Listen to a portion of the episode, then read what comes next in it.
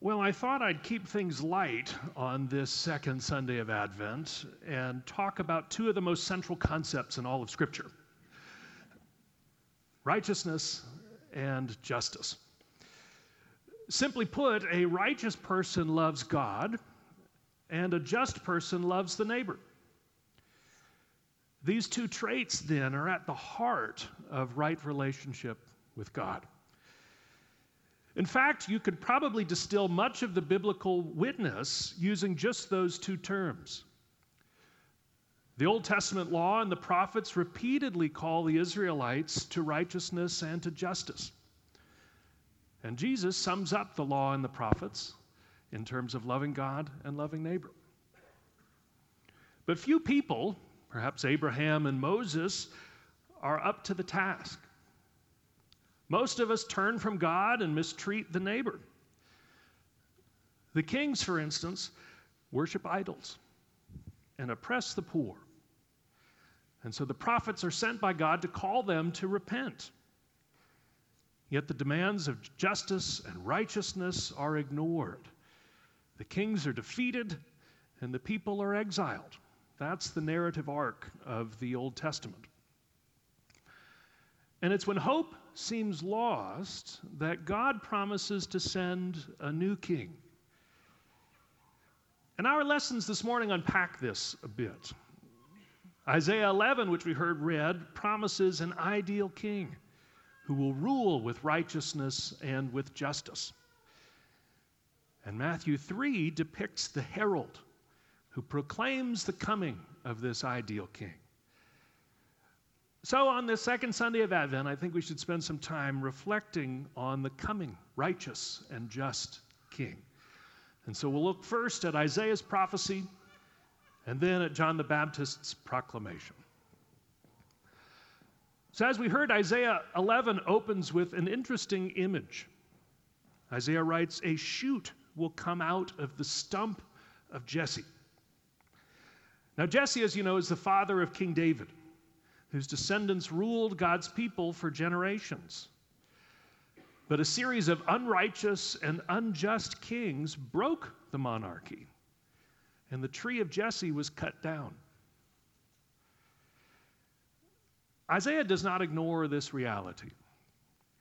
Instead, he says that God will bring new life from the dead stump. Behind me, you can see a painting of this, actually a rose growing from the stump of Jesse.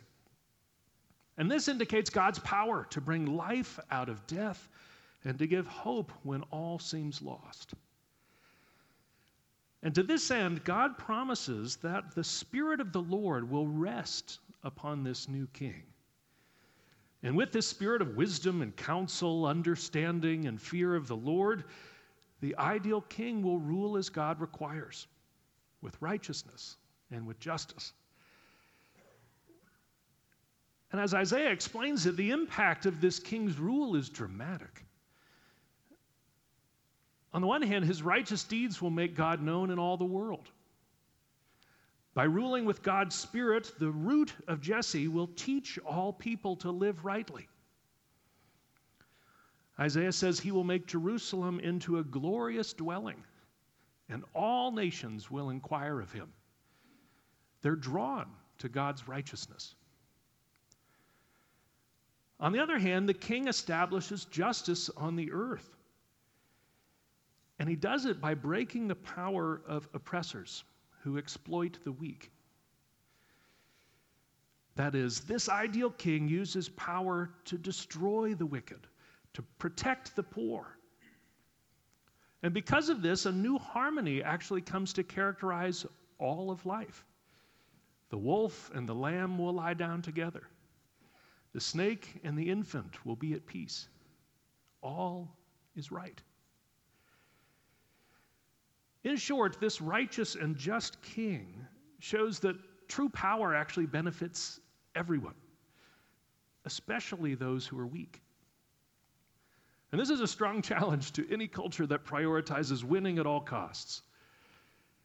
That was the way of the monarchs and it led to death. the way the ideal king brings life and peace. Given these promises, it's unsurprising that the Israelites would long for this king to come. Yet hundreds of years passed since Isaiah first uttered this prophecy, and no king had arrived.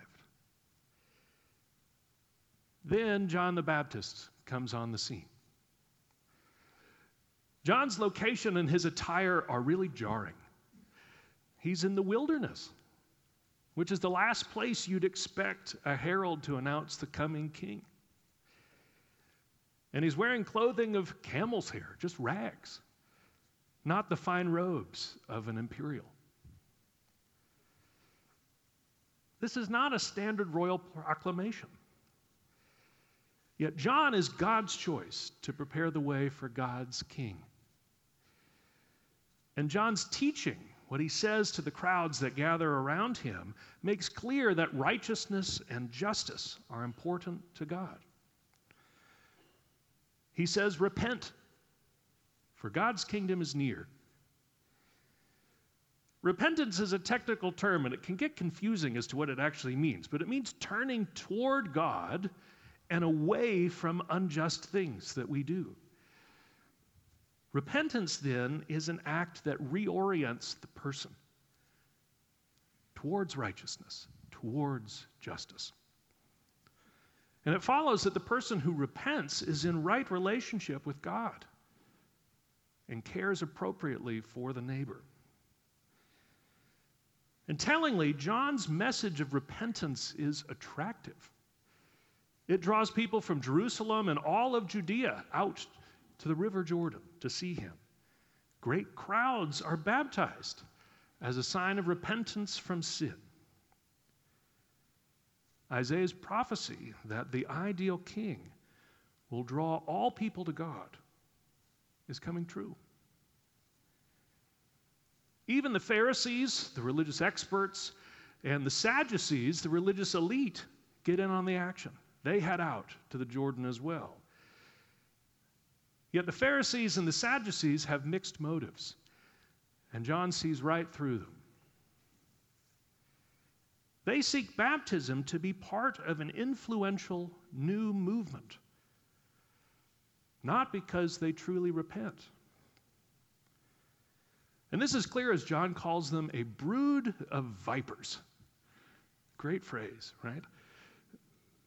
Vipers are beautiful on the outside, but on the inside, they're full of poison. Likewise, the Pharisees and the Sadducees value their status as children of Abraham over the righteousness of loving God. And they assume that seeking baptism is more important than their just treatment of others. Yet, seeking status and external religious compliance are a kind of self centered poison. It attacks right relationship with God. So John tells them that you Pharisees and Sadducees will be cut down and thrown into the fire unless you bear the good fruit of repentance, justice, and righteousness. And the climax of John's rebuke is a promise that one who is more powerful than I is coming after me. The more powerful one is Jesus, who will baptize with fire, John says. And not only that, he'll establish a kingdom of righteousness and justice. And that is our Advent hope. The coming King will set all things to right. And everything that John does and says is in service of his vocation as a herald to that reality, to Jesus, the coming righteous and just King. So, in conclusion, these two lessons make clear that God's ideal king is one who rules with righteousness and with justice. Righteousness is right relationship with God expressed in love and worship. Justice is right relationship with the neighbor, expressed in loving action. Isaiah says the ideal king will worship God, care for the poor and the weak, and set the world to rights. And with this ideal king, God will reestablish the house of David. Something will spring from the root of the stump, and all people will know the Lord. John the Baptist is the herald of this coming king. He calls all of us to repent rather than to rely on our status and our external religious observances. And his manner of life and rebuke of the elite actually show that God's way is very, very surprising. Yet it is life giving. These lessons are appropriate on the second Sunday of Advent as we wait the coming of our Lord Jesus. Isaiah clarifies the character of Jesus. And John enjoins us to repent and get ready. So, in response, our task this week is to follow John's example. Turn to Christ, our Savior and Lord, and turn from the sin that entangles us. And by repenting in this way, we bear the fruit that is worthy of the followers of Jesus, the righteous and just King. So let us pray. Pour out your Spirit, O God, so that your people might live with your righteousness and justice.